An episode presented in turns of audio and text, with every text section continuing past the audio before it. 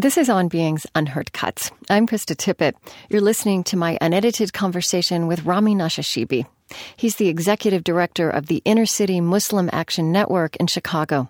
Download the MP3 of the produced show with Rami Nashashibi at onbeing.org.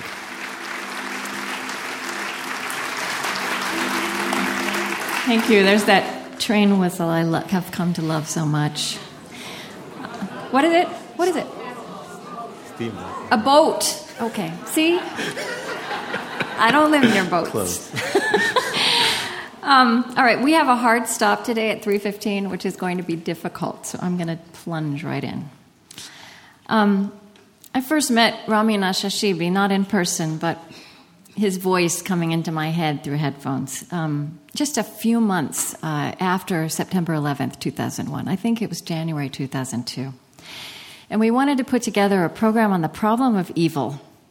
Evil was a word that had entered our political and military vocabulary in a big way. And I wanted to talk about evil um, and, and, and, and talk about it in terms of what our religious traditions know about this, so that maybe we, in our public life, could use this word more meaningfully. And I discovered uh, Rami Nashashibi, um, a Muslim who was working uh, or facing despair and what some might call evil in a very American context, um, working with kids and their families struggling with poverty, addiction, and crime in the inner city of Chicago. And I still so vividly remember Rami just re- very reflectively and movingly talking to me about you know, the Arab, Arabic word for evil that, that came to him most readily, and that the connotations of that word were all about looking inside, looking inside oneself for evil, and then only in that spirit looking outward again. At that time, Rami was working on his doctorate in sociology, which he has since received. He was doing this while he was running the nonprofit organization he founded while he was still a student at DePaul University. It's called IMAN, the Inner City Muslim Action Network. That acronym also means faith in Arabic. Iman's vision cultivates social justice and the arts in its expressions of the core Islamic commitment to humanity. And it's gained attention all over the world. Among his numerous awards, he was named one of the 500 most influential Muslims in the world by the Royal Islamic Strategic Studies Center and Georgetown's Prince Alwaleed bin Talal Center for Muslim Christian Understanding. From the heart of a quintessential American city, Rami Nashashibi is charting a Muslim cutting edge on some of the most important social territory of a globalized 21st century world. So please welcome Rami Nashashibi to Chicago.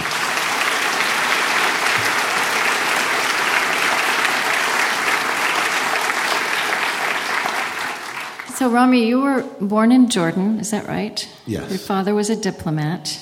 And it, would it be fair to say that you were raised in a secular Muslim home?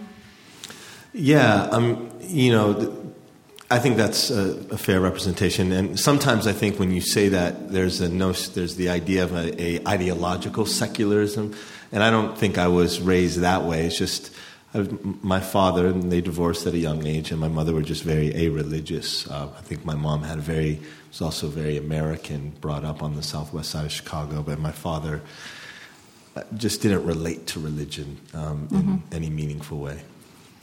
And then, um, would you tell a little bit of the story about how then you discovered Islam on your own and, and what you discovered there that was magnetic?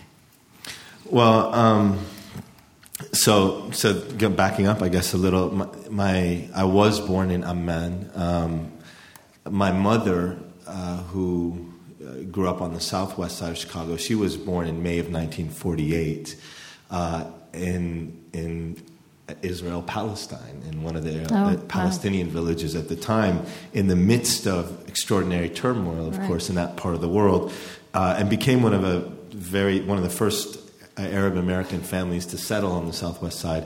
My father met her in the midst of graduate school, and then they went back, and they I was born there, and then moved around the world. Um, they divorced at a young age, and then I um, was brought up in uh, in part. I was living in Europe actually before finally deciding to come back to Chicago, for, just thinking that I needed, I got a soccer, you know, I was uh, brought to uh, by a sco- soccer scholarship at one of the colleges on the southwest side of Chicago, and there just was confronted for the first time, honestly, about life life in America, and particularly around issues dealing with race. And um, while I was not brought up religious, I certainly uh, was cognizant of political struggle at a very young age, and um, quickly became fascinated uh, with uh, life in America, particularly around issues related to disparities, racial violence, and uh, in Chicago, still extraordinarily racially segregated city, so being told where to go, where not to go, and uh, the places that I was told not to go were the first places I went, and um, and you know was just both horrified, fascinated, and you know confused by this, and then where I fit in this narrative, and trying to figure that out. All meanwhile, the first Gulf War was uh, um, you know in the midst of uh, you know, under uh, underway, and I received was beginning to receive particular vibes on the southwest side of Chicago at that time, and I think at one moment there was a note posted on my door and uh, not, not calling me something not very nice, and confronting that, I decided I needed to leave that campus. Um, and I went to another campus on the north side of Chicago, a little more diverse, and started dealing there, again, becoming very active with issues, particularly with black and Latino students. Um, and I became increasingly fascinated and drawn to the African American narrative. Um, and in the process of doing that, uh, became more and more uh, familiar with and interacted with those from that narrative who had encountered Islam. Right. 30 percent of American Muslims are are African American. Yeah, it's and, a story and, I think a lot of people don't know. Yeah, and it is, you know, and it's certainly a story I didn't know either, you know, yeah. and um, and I think they had confronted Islam. They encountered the African American encounter Islam is, is, is, truly an American story, and it's mm-hmm. one that's deeply anchored in the larger American narrative. I mean, it's funny people don't know that, even though you know we know about movies like Roots, and we know that Kunta Kinte was a Muslim from the Mandinka right. tribe, and we see Steven Spielberg's Amistad. We see Muslims who are praying on the ship after they recover the ship. And so we know that Islam is, is really deeply, and the Muslim experience is deeply embedded into the American narrative. Uh, particularly through the African American experience. And it's when I started encountering that um, partly, I was fascinated with those who had come out of the Black Panther experience and Black nationalism, and, and, and several of those people who had come from that experience, who were now more devout Muslims, started confronting me about my lack of religiosity. Uh, I was more interested in organizing and connecting and agitating, which we were doing a lot of. Um, and they were more interested, and they were equally interested in why I had no inclination towards a formalized religious practice. Mm. My standard answer, I think, was listen, I'm agnostic. I, I lived in Rome. I've lived in Saudi Arabia. I've seen enough of institutionalized religion. you know, of yeah. course, I had not read any of those religious texts and probably was totally re- ignorant of all religious traditions. Um, but I thought I knew enough to be able to reject them categorically. And there you all were at a Catholic university, also. Let's yeah, say that. I was at the time. Yeah. yeah. But but through that through those set of conversations, though, I really picked up the Quran for the first time, honestly, to debate these guys because I just kind of found it. Some of them were extremely compelling uh, and very intellectually grounded. And I honestly just I found a disconnect. I just couldn't understand why people who I really looked up to, who were intellectually grounded, who had a good sense of social justice, they had a strong historical, historical background, why they really took religion seriously more and Islam seriously. And so for the first time, I really started reading the Quran only to refute these guys. And I remember, and seriously, I remember the first year just extracting verses from the Quran only to come back and say, "Do you really believe in this?" And you know, and so I think that went on for a couple years. And in the process, though, I started taking the spiritual framework of religion a little more seriously in terms of just trying to understand it. It wasn't an overnight epiphany. It wasn't um, uh, one thing that happened, but it was it was a process of maybe you know two years that certain personal things started to happen. Um, I started really to question and really explore um, the Quran and the Muslim tradition, um, particularly uh, from, I thought what I attempted to do was from an honest ang- set of angles. And I think I came to the point where, uh, you know, eventually I just really was blown away and transformed in the process of thinking about the, the idea of divine revelation, the idea of prophetic traditions. All of, all of that process opened me up to not only, I think, exploring and then adopting Islam as my faith tradition, but also thinking about all faith traditions very differently from that point. So, were the seeds of this social service, social justice organization you founded, were they in that? I mean, really, in some ways, you're a convert to Islam, they, right? Yeah. Uh, it, that conversion or that coming to Islam, did those things go together? Yeah, I think definitely there was a strong intersection there. Yeah. Um, you know, and, and particularly because the and I think if it had been Arab Muslims or immigrant Muslims or Indonesian Muslims or Southeast Asian Muslims talking to me, I probably wouldn't have paid them any attention, honestly. It was the fact that it was a sector of African American Muslims, again, an experience that I was increasingly becoming very inspired by um, and molded by, in fact. Um, that I took that conversation seriously, and because they had been working with me in the context of social justice based organizing around critical issues like race and disparities, both on campus but then increasingly off campus uh, and in the, in the larger city of Chicago, uh, that I saw is uh, a religious tradition genuinely capable of being a vehicle for this really ideal expression of social justice. And I saw people adopting it in that context drove me to really initially take the tradition seriously from that perspective. And I think that was my first uh, embrace of it. But once I started embracing that, I started realizing the more difficult aspect and honest thing that I had also, I think, always historic, you know, had as a, as a young person yearned for but never found in any religious tradition was these the, the larger spiritual questions of this, you know, the, the more traditional sciences within. Uh, Muslim teachings, Islamic mysticism, the idea mm-hmm. of really refining the self, dealing with kind of our spiritual diseases and beginning to explore that. Um, that came later, but that was also a byproduct of I began to start realizing that I had embraced Islam as a convert almost purely in this kind of political social justice context mm-hmm. and that started wearing on me for a while because i started going to i started looking for something else that mm-hmm. this was not satiating what i needed from a spiritual perspective. And, and, and so I eventually started looking elsewhere within the tradition for that. Um, that's interesting because that's also a move that I think um, African Americans who came out of civil rights have talked about, right? That that total focus on social justice and then having to recover the spiritual. Mm-hmm. Um, but we're not going to talk about that because we don't have time.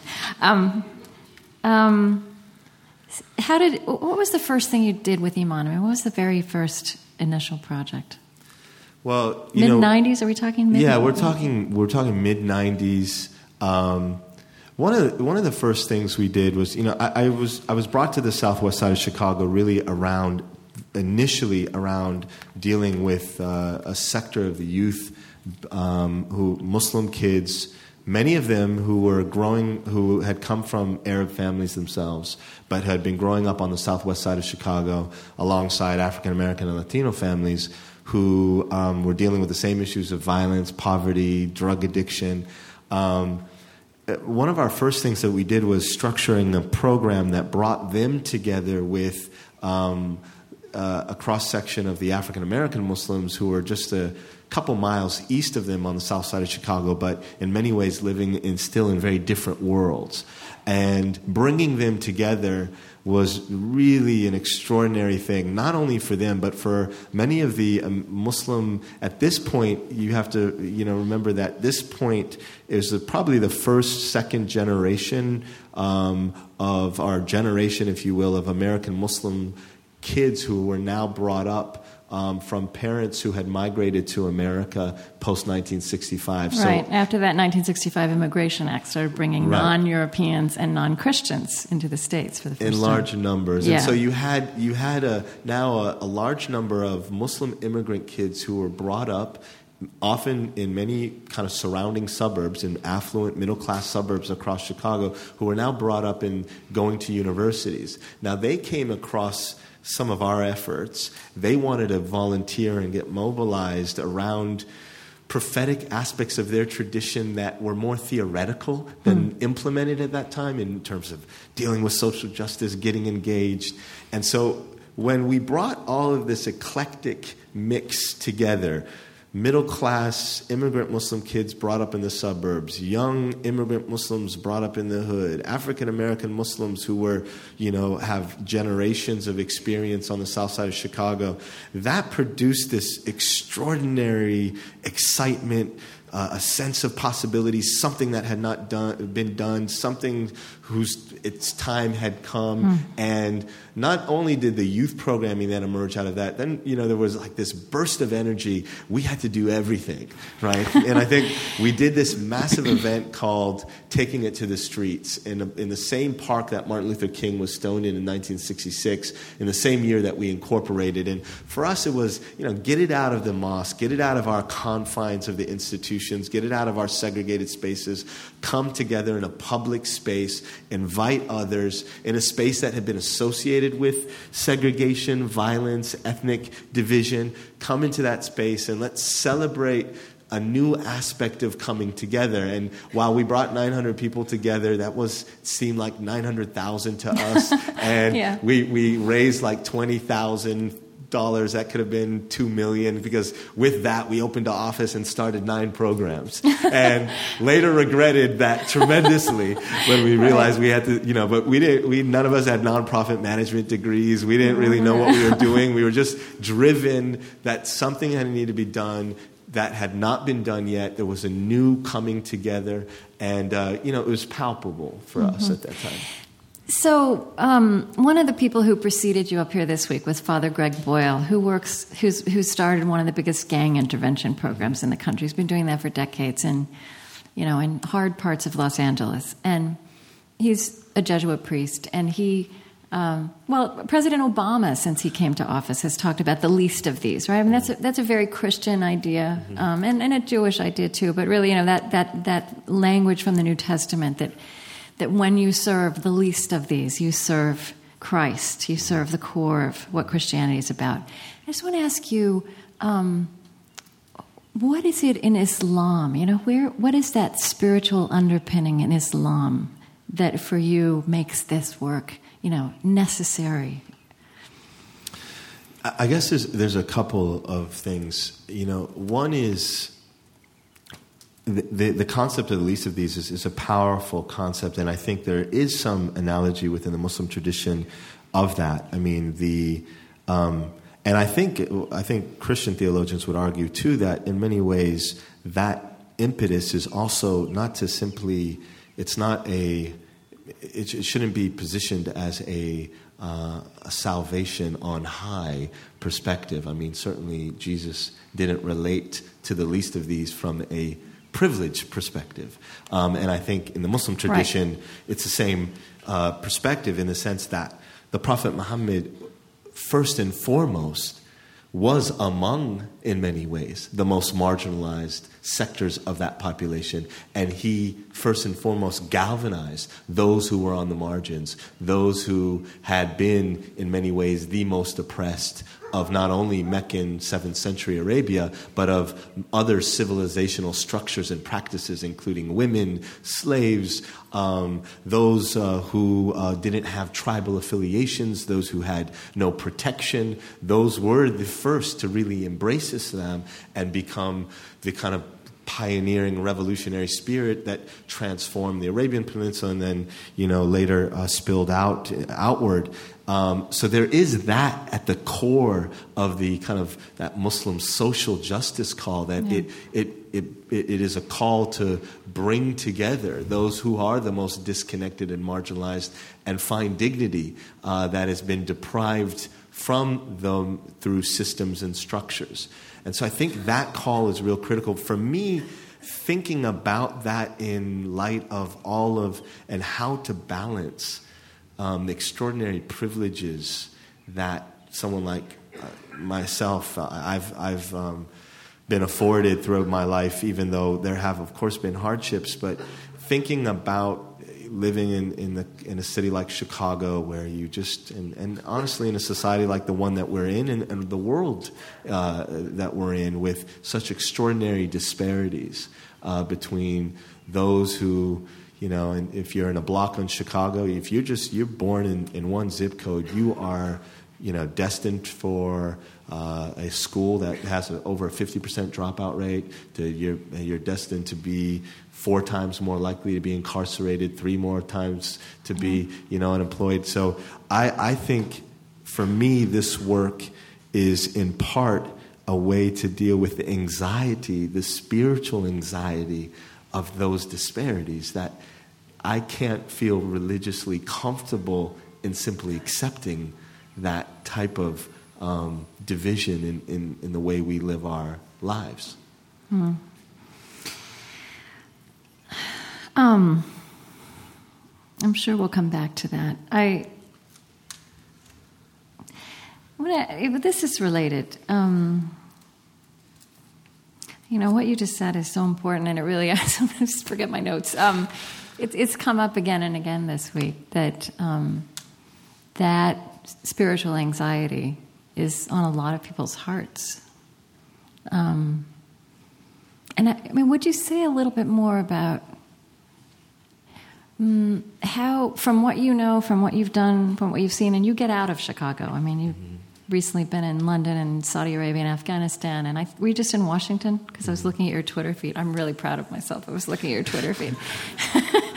um, uh, what do you What do you say to people who would, would ask the question? I mean, because so many people are aware of these, that these disparities are growing, they're mm-hmm. deepening. Mm-hmm.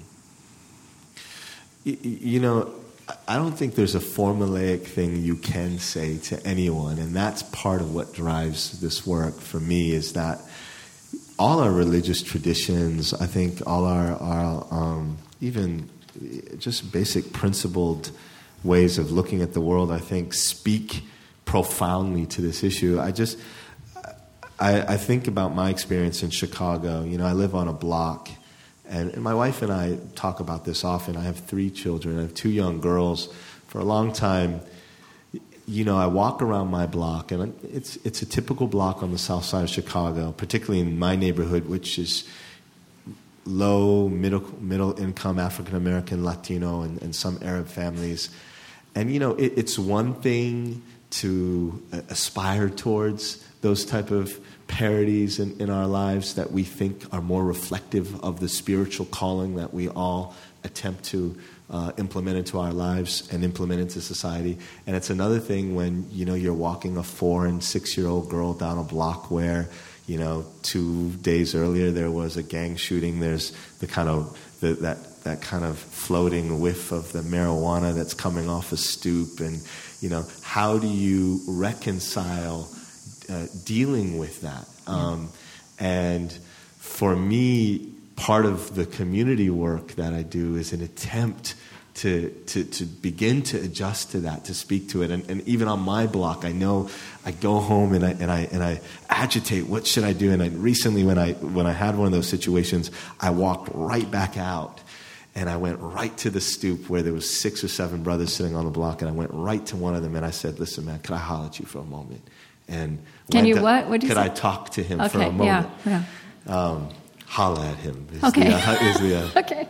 is what I said. And, and I took him aside and I said, listen, man, with all due respect, my brother, I said, it's just, you know, I got a four year old girl and I just don't want her to smell that next time I walk her down. And, and we had a real good conversation and it was, you know, and, and he put his arm around me at the end of the conversation and said, Listen, man, I want to grow with you. I want to learn from you. I've been watching you.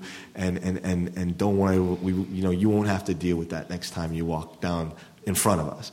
And, and I felt, you know, I went back and it, it was those moments, it's those micro moments because there are moments in the community where you could just be, I mean, we're dealing with the last two months in Chicago have been, and many of you have heard the headlines, you know, and you can be overwhelmed with the enormity of that problem and simply accept and become adjusted to this extraordinary dynamic that exists. But I, I find myself, you know, just on in those moments, just so desperately yearning for one experience that can confirm that it doesn't have to be this way, that you don't have to accept that, that you can engage those who sometimes you are told to fear, that you are told to write off.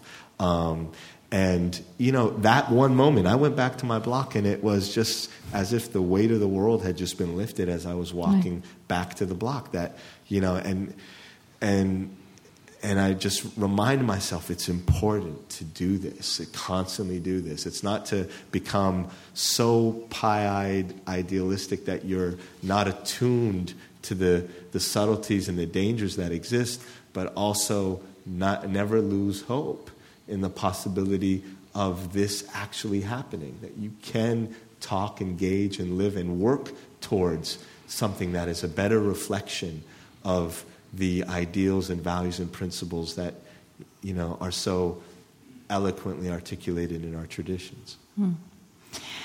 Talk to me about how you bring the arts into what you do. I mean, like here's here's one of the big defining sentences on your website that, that Iman works for social justice, delivers a range of social services, and cultivates the arts in urban communities. So I want to hear a little bit about you know how spiritually and practically the arts and justice work together for you. Well, you know, for, for me, that tradition again, and for our, I think our organization, and while now we host artists from the subcontinent who are performing qawwali alongside an opera singer, along a spoken word poet, alongside a traditional, more a traditional hip hop artist. Um, a lot of that honestly started with hip hop.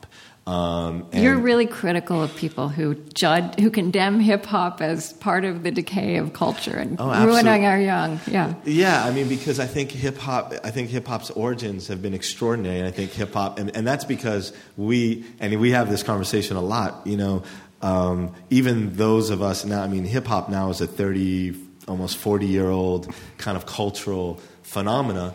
Uh, particularly in this country, and I think many still associate it with the most egregiously sexual and violent forms of waka flocka flame. You know that they, if are, are, are some of the more um, uh, sensationalist aspects of what you hear on MTV or BET, but there is an aspect of hip hop culture that was extraordinary in bringing together the most disconnected, the most marginalized and disempowered sectors of urban young people, both in the Bronx and then in other urban centers, and found just extraordinarily creative ways of expressing not only um, a search for a common a commonality, but a, uh common cultural experience that was both universal and particular at the same time. So you found for the first time young Latino, black and white kids in New York coming together around a cultural creation that both allowed them to celebrate their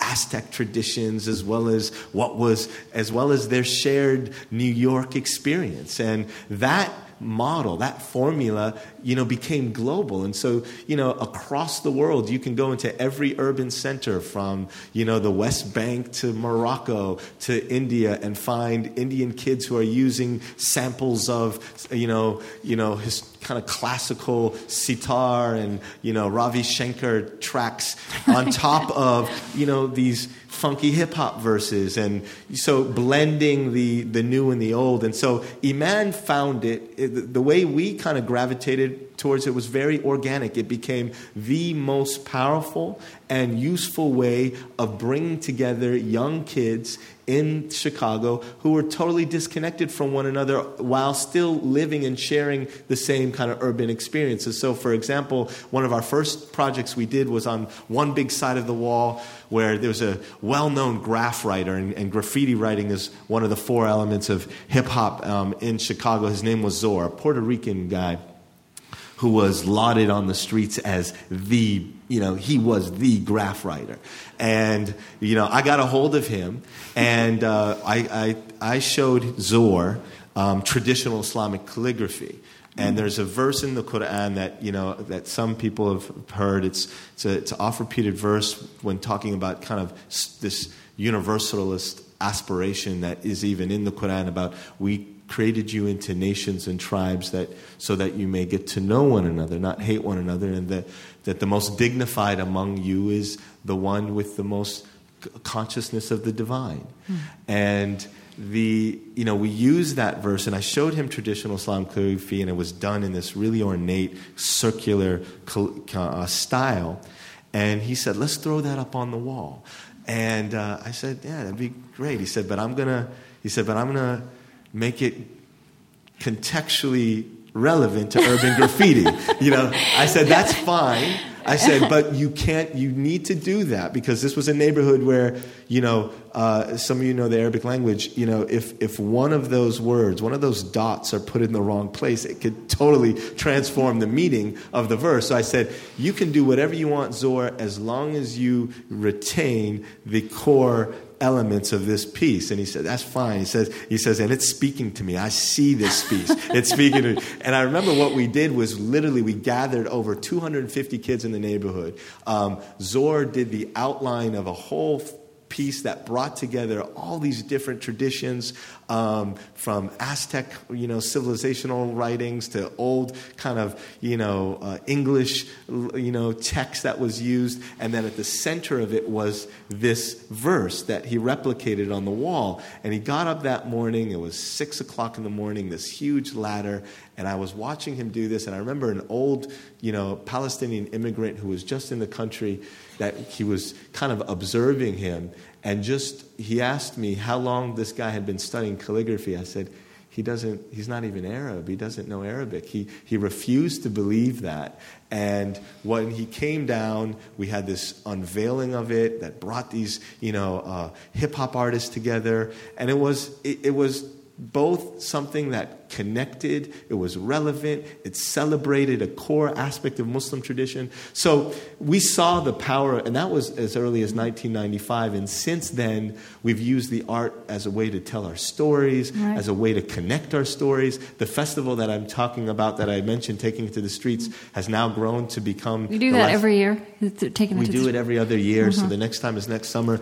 Now it brings over 20,000 people um, with huge celebrities, artists, you know, uh, politicians from all over the world. It, the arts have become the real factor for us in both humanizing each other's stories, connecting our stories, and you know, I think revealing to one another the possibilities of what a better world can look like. Mm. I'll also say that in my um, encounter with Islam, my conversations with Muslims these last years, um, that reverence for beauty as a holy thing also as really a central thing beauty as a moral value. Yeah. I, I, don't know that people know that. I mean that's so that's so wonderful. And and to me this is also really this whole way you're talking about this is yeah. resonant with that that yeah. essence of islam. there, there's in fact a tradition allahu jamil wa yuhibbu jamal that um, god is beautiful and loves beauty you know? And of course that kind of core tenet um, had permeated the Islamic tradition for, for, for centuries. And unfortunately, you know, it is probably the least associated thing with Islam in the 30 second soundbite that you get off the media. Yeah. And, um, you know, but is definitely there. And part of that beauty is in our stories, in our narratives, you know, and storytelling.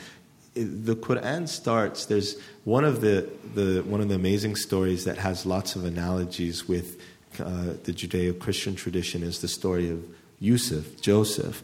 And it's unique in the Quran out of the 114 surahs, chapters, because it was the one chapter that was almost revealed in its entirety. And it begins with the verses in Arabic, Nahnu nuqisu alayka ahsan al qasas, which means we reveal to you the most beautiful of stories. Mm-hmm. Um, and the idea of God and the divine as a beautiful storyteller um, is also really at the core of our tradition. And I think we try to capture that through even in our organizing. Right. IMAN does a lot of community organizing that and, and the, the community organizing tradition in America places at the center our stories and better connecting, understanding our stories, and through that process, building, you know, power. And somewhere I know um, I remember you, you, reading that you wrote about the community cafe, which is another place where mm-hmm. music and all kind of artistic expression happens, um, spoken word poetry, yeah. right? Um, it's time for us to tell our own stories without, without others telling them for us. Yeah. I wanted to read. Um, I was looking at a, something a blogger wrote about the community cafe, and the title was "Why I Drag My Family to Community Cafe." Um, I've come to believe that healthy human civilizations need to share dreams. When we enter a darkened concert hall to hear music or watch a play or a movie, we are entering an artist's dream space. I want my children to experience the collective dream of our American Muslim culture. I want them to understand that being a Muslim doesn't only consist of listening to Friday khutbahs, going to Sunday school, and not eating pork. I wonder um, that phrase, the collective American, that, what is it? The, the collective dream of our American Muslim culture. Mm-hmm. What does that phrase hold for you?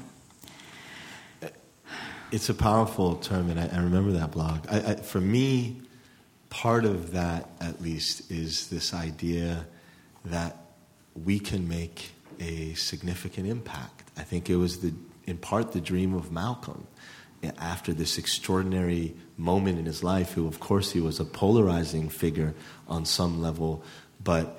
Um, Malcolm X. Malcolm X, yeah. yeah. Uh, when, but in that very famous letter he wrote to his wife after he returned from Mecca, and um, explaining that he no longer subscribes to race based theories of segregation and, and, that kind of that version of Islam that he had both preached and learned was something he was rejecting. And this vision of um, Islam and the Muslim tradition as being a powerful conduit, the way he described it, in reconciling some of the great tensions of his time, of our time. I think that's the dream. And I think the, the, the, the fact that we can begin to be seen as a community that both reflects some of the spiritual values and principles that I think are very common, but also seen as a, a community that can provide a unique contribution in this larger human endeavor that we all have, both in the United States and across the world, to become uh, a, a, community, uh, become a society that again aspires towards uh, living with one another in more in, in, in, a greater sense of with greater dignity and i think the, the thing about that what makes the dream so unique here within the context of america honestly as a person that still loves to travel and loves being muslim in many other parts of the world nowhere is that dream that broader dream more possible more relevant more germane and i think more urgent than it is here within the context of the american experience hmm. Um, yeah, you know, I remember speaking with Muslims in those immediate months after 9 11. And, and I remember talking to people who felt like American Muslims were right on this cusp of really entering the mainstream. And, it, you know, that it was, it was just this progression. And then there was this traumatic incredibly traumatic event. And when I talked to you in 2002, you were in pain. So, you know, I do want to ask you this hard question. You know, how has what it means to be Muslim in America? I mean, how has that event um, changed you? You know, what has it added to this story, this narrative that, that you're, you're helping unfold?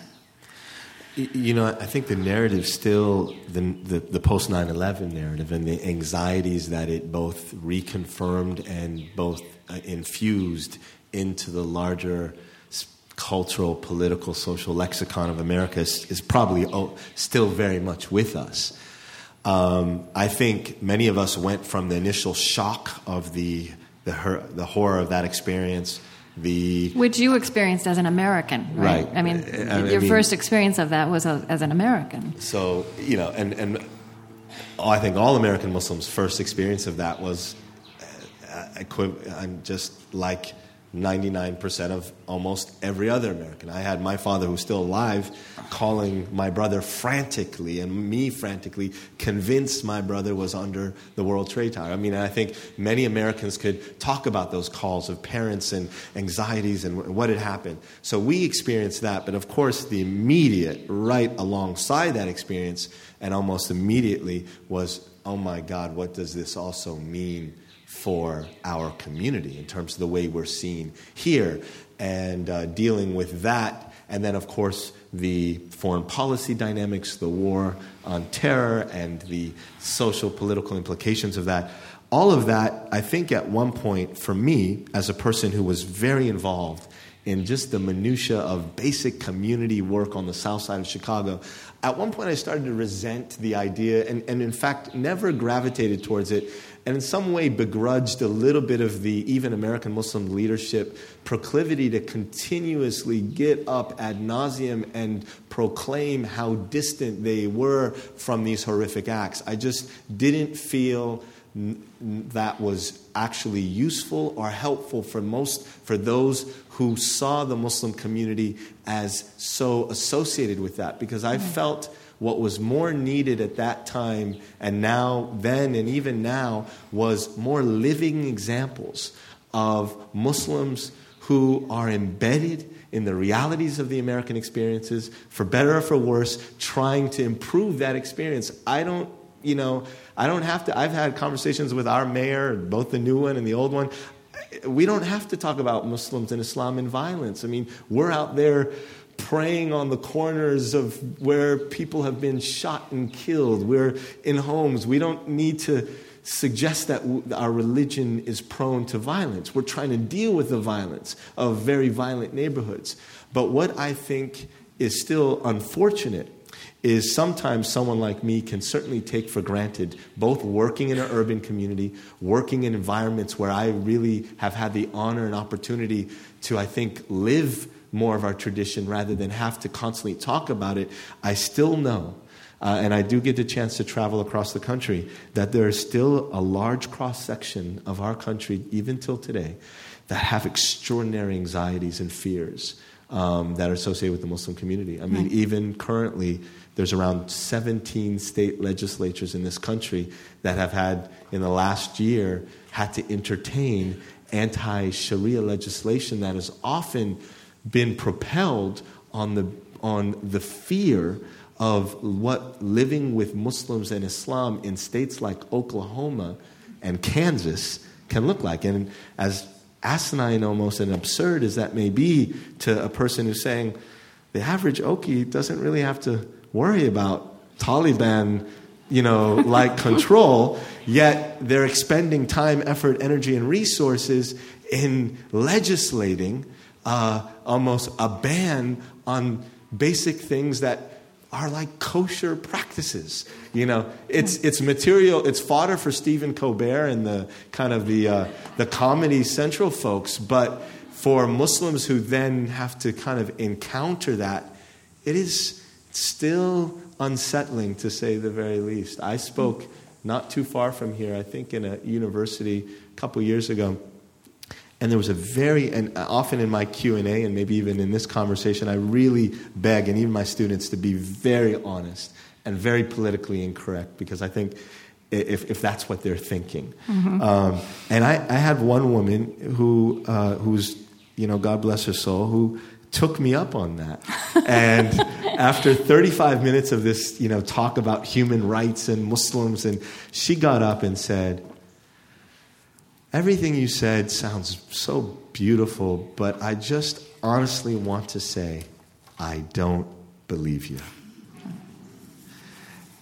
And, you know, that was a real, and then the exchange that she and I had, both publicly and after the forum, really I ended. I mean, she ended with hugging and kissing me and asking me to run for you know, office. Untrustworthy you know, as you but, uh, were. Uh, but but but and we had a great conversation.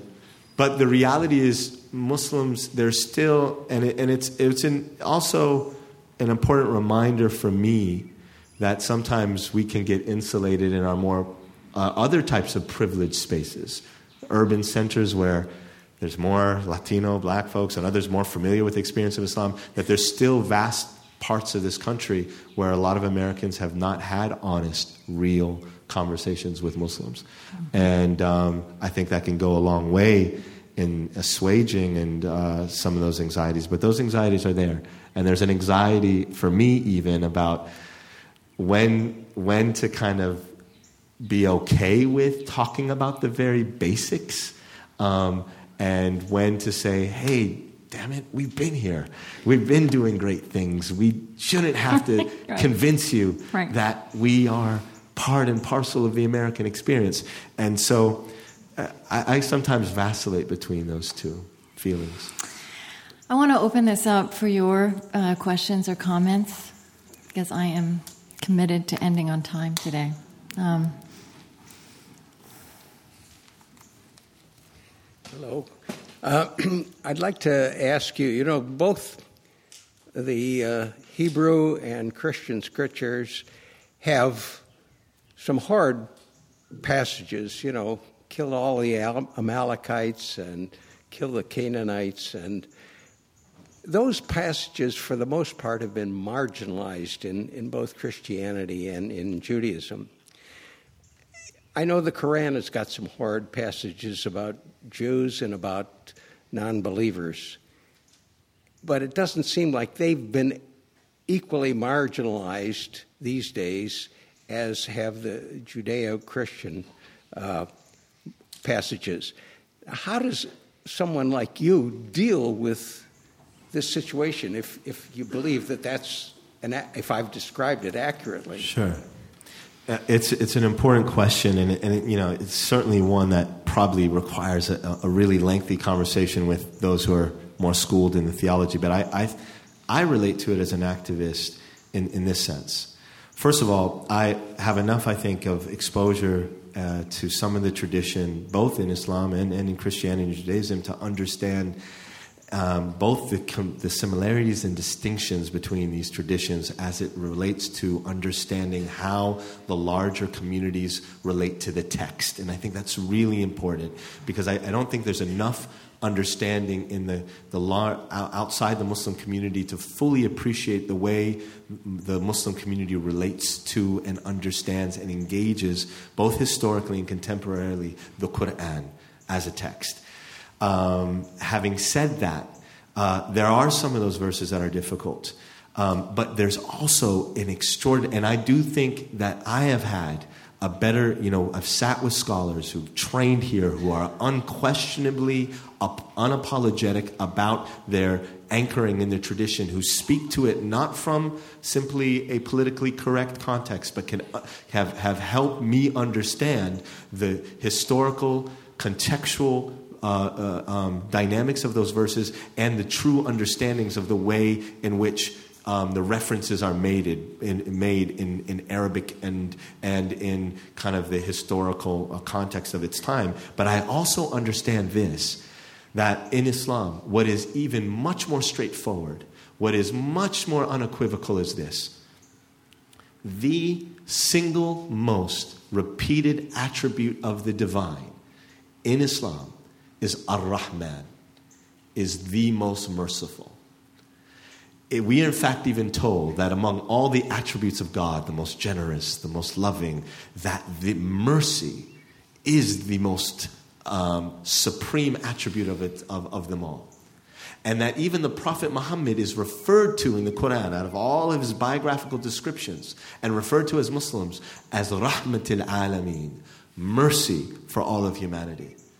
And the verse, the chapter in the Quran that was held up by the Prophet himself as the most beautiful chapter, the one that he called the bridesmaid of the Quran, is Ar Rahman, the mercy. All that to say, and then there's a verse that says in the Quran if, if you're ever confronted with e- either an interpretation, understanding, or explanation of Islam or the Prophet or the Quran that undermine these supreme characteristics that are without doubt 1400 year old grounded traditions, that you look askance to those, that you question the interpretation. Because there's not only non Muslims who sometimes put that question to me in ways that sometimes could make me re examine, but even anytime I'm confronted by this, even in the Muslim community, I turn to what I think is more grounded in my tradition and then say, with that lens, how do I go back to those types of verses? How do I go back to those who, either within the Muslim community or outside the community, want to present an interpretation that is so antithetical to that tradition? I know that doesn't fully answer the more the, the in-depth part of the question, but that's at least the way I preliminarily respond Thank you. to it. Thank, Thank you. you. I have uh, two questions. One is how, in your day to day life, do you uh, relate to the divine aspect of justice as is portrayed in the Quran? And how do you bring that into real application into your existence and your work? And the second is you talked about the collective Muslim experience in America.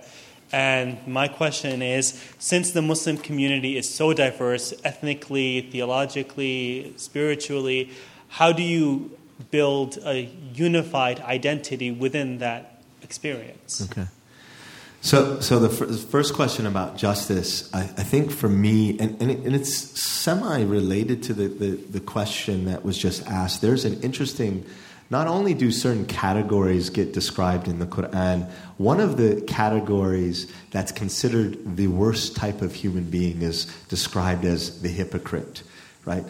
And there's almost a spiritual science in Islam about this, the idea of hypocrisy. And there's, there's more outward, blatant signs of hypocrisy, and then there's the more inward mm-hmm. signs of hypocrisy.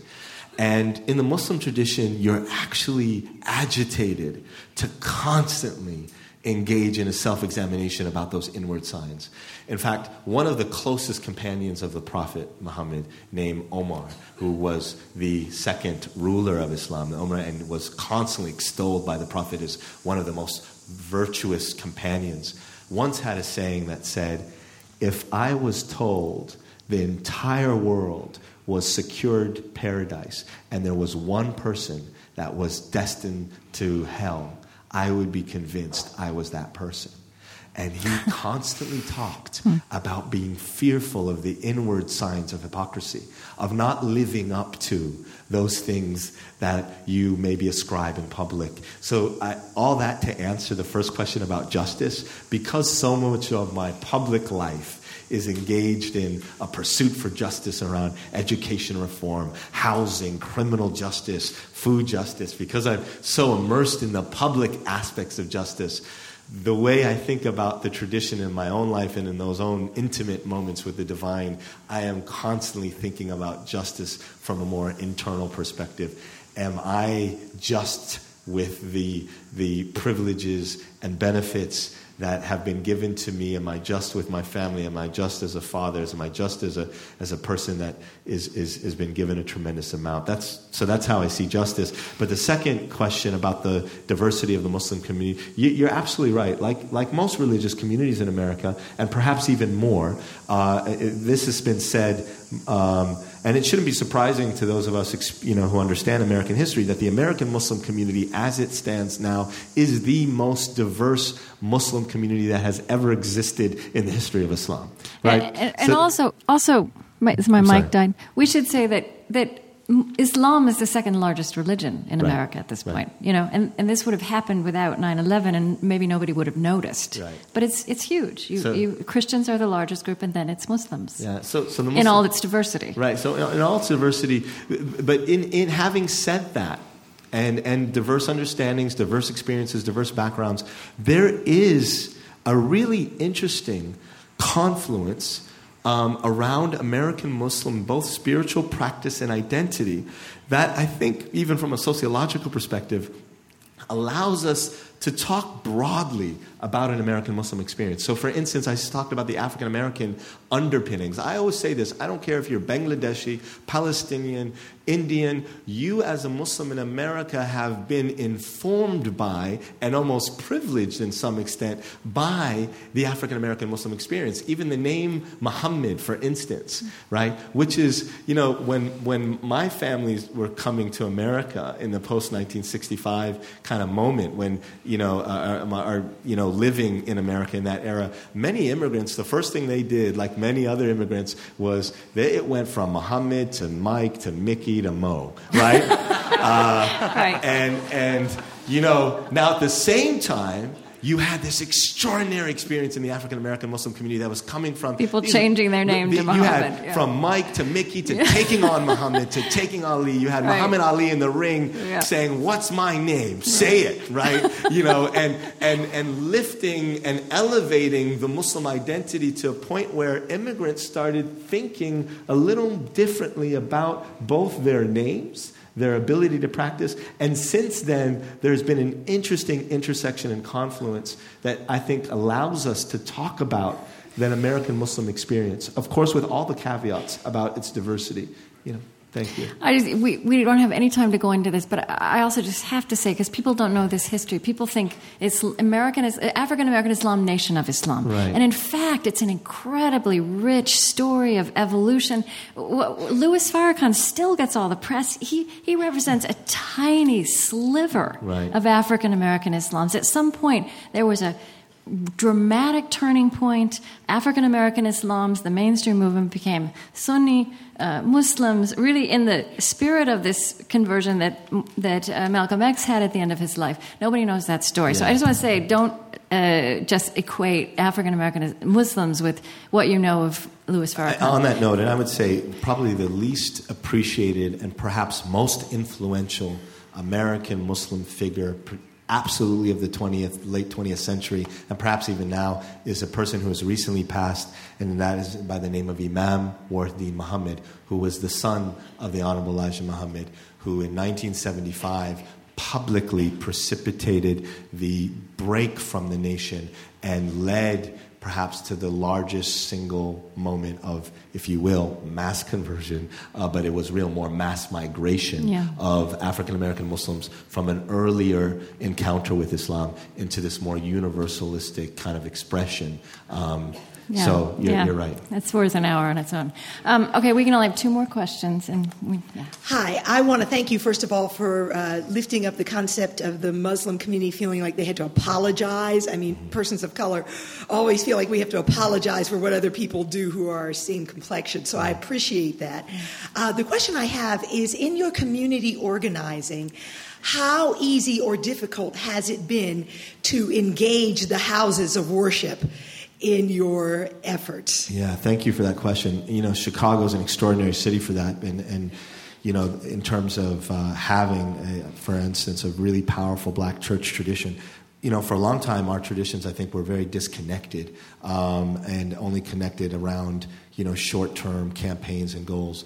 We, we invested over the last 10 years, uh, led by a Pentecostal preacher who's been an extraordinary mentor to me, um, a effort called the United Congress of uh, Religious and Community Organizations. And that effort um, has brought together black Pentecostal churches, Muslim community, Latino, you know, Catholic churches, with other community organizations around a shared, what we talk about as a kind of a grassroots human rights framework in which we both celebrate our religious traditions, our lack of traditions in some cases, connect them very intentionally, speak to our stories. And I could say that it's really had a profound impact in the last 10 years in the city. I mean, we've done some extraordinary things, and, you know, uh, as a result of that. We've elected a county commissioner. Patricia got elected as state senator. Um, you know, Muslims and, and, and, and, Christians, you know, really coming together along with the Jewish community in some really profound, powerful ways. And, and, we, and we're also privileged in the, in, to have a history of extraordinary Jewish community organizing in the city of Chicago. A mentor of mine by the name of Rabbi Marx um, again, a person who is not appreciated or as well understood outside of Chicago as I think he should be, was a pioneer in, in, in, in marching with King, in, in, forming those types of alliances um, around work like housing.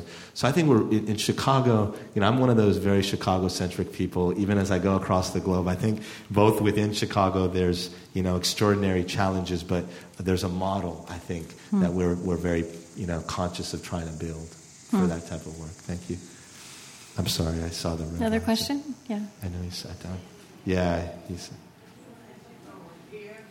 Oh, okay. oh, okay. That's convenient. What was your question? Was it about Rabbi Marx? Oh, okay. Answer. Okay. Yeah. It's about religion. Oh, sorry. I'm sorry. I was going to ask you a question about the Chicago Jewish community, but you just answered. oh, okay, okay. And, and, and, and, I should say something about just a, a, quick caveat about a point about that. You know, uh, my, my family is Palestinian, and I always tell um, I was born. You know, I, I think I always tell this because I, I, I, do speak to synagogues a lot, and I often get the, asked the question when I'm in a very honest conversation: Did you grow up hating Jews? Right, or having any hatred towards Jews.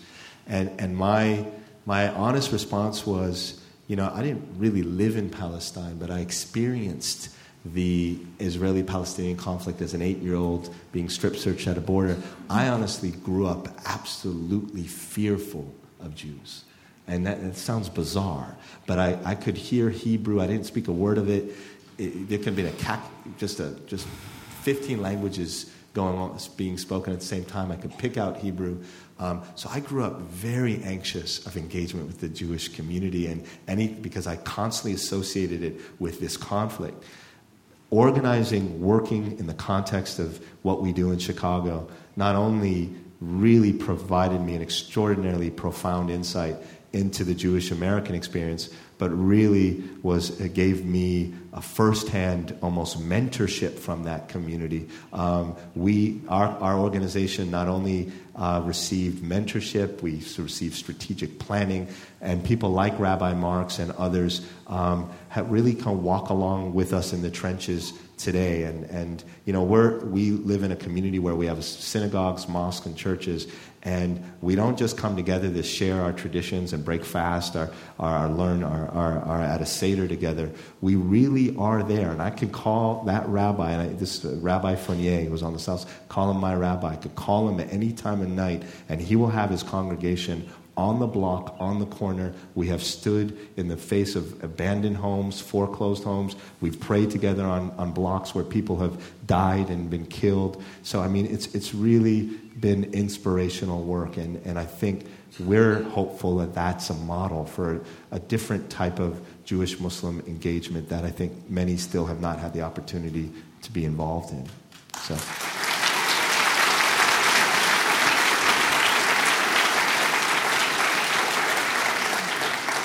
You have a really quick one?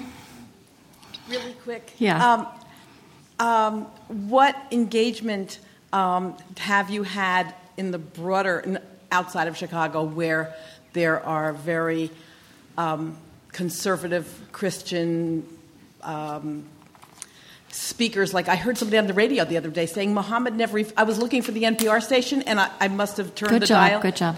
To um, to a to a Christian speaker on the radio radio show, and he was saying Muhammad never even existed, and Islam is a fiction. And how do you interact with those with that far to the whatever? Right, yeah. You, you, know, I haven't really had as and many opportunities, we'll call it that, to to engage with. But but I do sometimes really again attempt to uh, find those types of conversations and, uh, and, and moments. I think people like, there are now increasingly uh, important conversations and engagements with people like Sheikh Hamza Yusuf and other big American Muslim scholars and activists with broader sectors of the even more conservative evangelical movement to begin to agitate one another. And I think that's, again, what the American experience provides. I mean, you can rail on with that type of rhetoric in isolation, but do it at the same table within a Muslim right? Do it at the same table with a, uh, with a, person from the Jewish community, and, and something begins to break down. You need to confront the, uh, the sometimes lunacy of that rhetoric. You need to confront the irrationality of that rhetoric. And most importantly, you have to confront the, the human story that's sitting in front of you that is just absolutely aghast and offended by what you're saying. And I think, again, America with our ongoing challenges and difficulties, and God knows we continue to have them, still is the best place on earth for that type of opportunity. And so, as much as we still have these kind of, you know, that rhetoric that you'll hear on the radio, I think there's still moments and corners across the country that even the most unlikely people and unlikely corners are having these types of conversations. And we constantly have to hope and pray that we can continue to agitate to make them happen. Thank you. Have you convinced the Jewish mayor of Chicago that Sharia law does not menace the Ten Commandments? well, Rahm Emanuel actually is, is, is doing a great job so far in, in both attempting to be accountable to his rabbi. I told him once, I mean, Rahm, if some of you may, of course, most of you know Rahm Emanuel, I think is not always associated with the most sublime spirituality, right? and we, I was joking with some of the religious leaders because he's come to an iftar and we've had him in a couple of meetings. He, uh, he's increasingly trying to get over his awkwardness of talking about religion in public life. And I said the, the, the last thing uh, I was sitting at a meeting with, uh, with a rabbi of a synagogue that he attends, and he was fumbling through a attempt to make some type of religious analogy. And um, at one point, he looked out in the audience and said, "My rabbi is really going to school me uh, this Sabbath." And I said, "You know, the greatest thing that came out of that talk is he publicly acknowledged you as his rabbi. So you know, you now have the leverage to begin to push him along." So. Um, I forgot to do this earlier. Um, I'm Krista Tippett, and this is On Being. Today in the Hall of Philosophy at the Chautauqua Institution in New York. I'm with Rami Nashashibi, founder and director of the Inner City Muslim Action Network in Chicago. I, uh, I told you I was on your Twitter feed, and I loved this. I think it was really recent. You wrote, My four year old discovers the spiritual power of her name as she looks over and seriously asks, Daddy, do you have the right Nia? what does Nia mean? So, so Nia in, in uh, kind of Arabic Muslim you know, parlance is spiritual intention.